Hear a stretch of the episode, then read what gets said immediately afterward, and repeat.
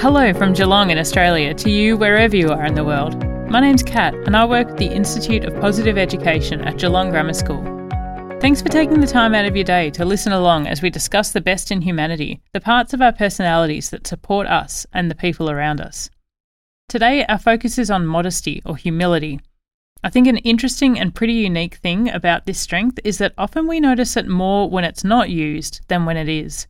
Sometimes when we recognize that someone has been humble, it's a complete revelation, like that quiet person in the office who runs marathons on the weekend, but never really talks about it. I think when I sat down to prepare this podcast, I thought I was going to be talking about humble bragging. Are you familiar with that term, humble bragging? The idea of being falsely humble, of saying, "Oh, I did so badly on that test. I only got a B plus." That's not modesty.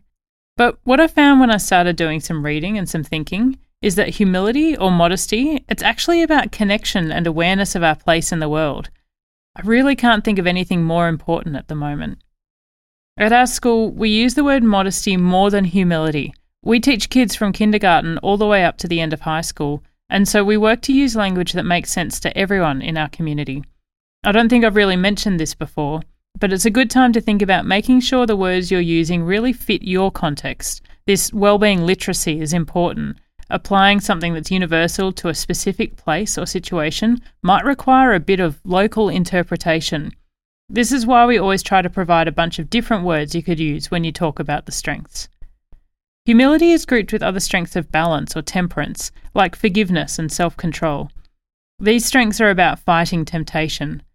Humility is also about doing things for the benefit of others and about putting the needs of others ahead of your own. Understanding that you're part of the story, but not the whole thing. People who are humble tend to have a good awareness of both their strengths and their weaknesses. That's why they're not out there singing their own praises. There's a lot of conversation out there about the entitlement and narcissism in the world, which is reinforced by social media algorithms that feed us information that confirm our existing beliefs and worldview. Humility is really the opposite of this, the opposite of the arrogance that comes from thinking you are the most important thing, or that you have all the information, or that there is any one black or white reality, us and them, right and wrong. I started my career as an outdoor educator, so I spent a lot of time outside in national parks, hanging out with teenagers on the top of cliffs and mountains.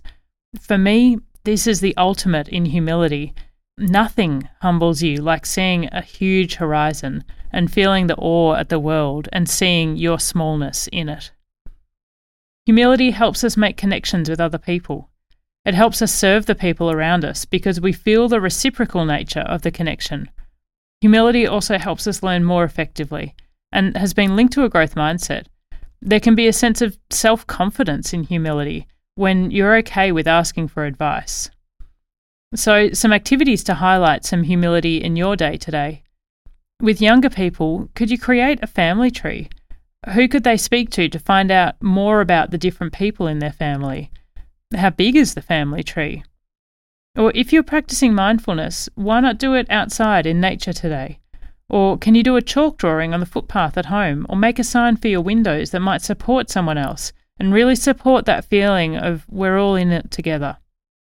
For older kids, think about something you use every day. Maybe it's food or a box of cereal, a, pen or a book or a basketball. Can you do some research on how this was created? On who had a part in farming, growing, crafting, delivering, selling, or buying the thing that you have such easy access to? This helps us feel a part of something bigger. Or can you remember a time when you acted humbly with someone you know, put their needs ahead of your own? Maybe it was a younger sibling or someone at school. What did you do and how did it feel when you looked after them like this? Having a conversation about this after the fact, I guess a kind of debrief, obviously that's a pretty important part of this.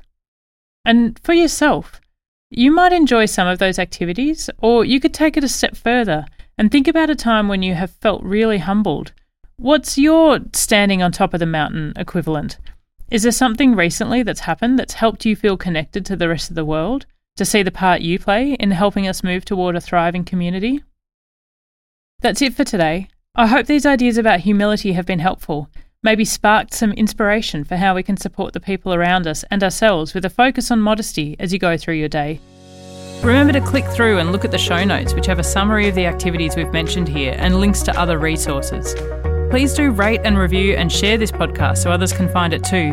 And I look forward to talking to you again when we explore another strength of character a tool we all have to support the good in the world.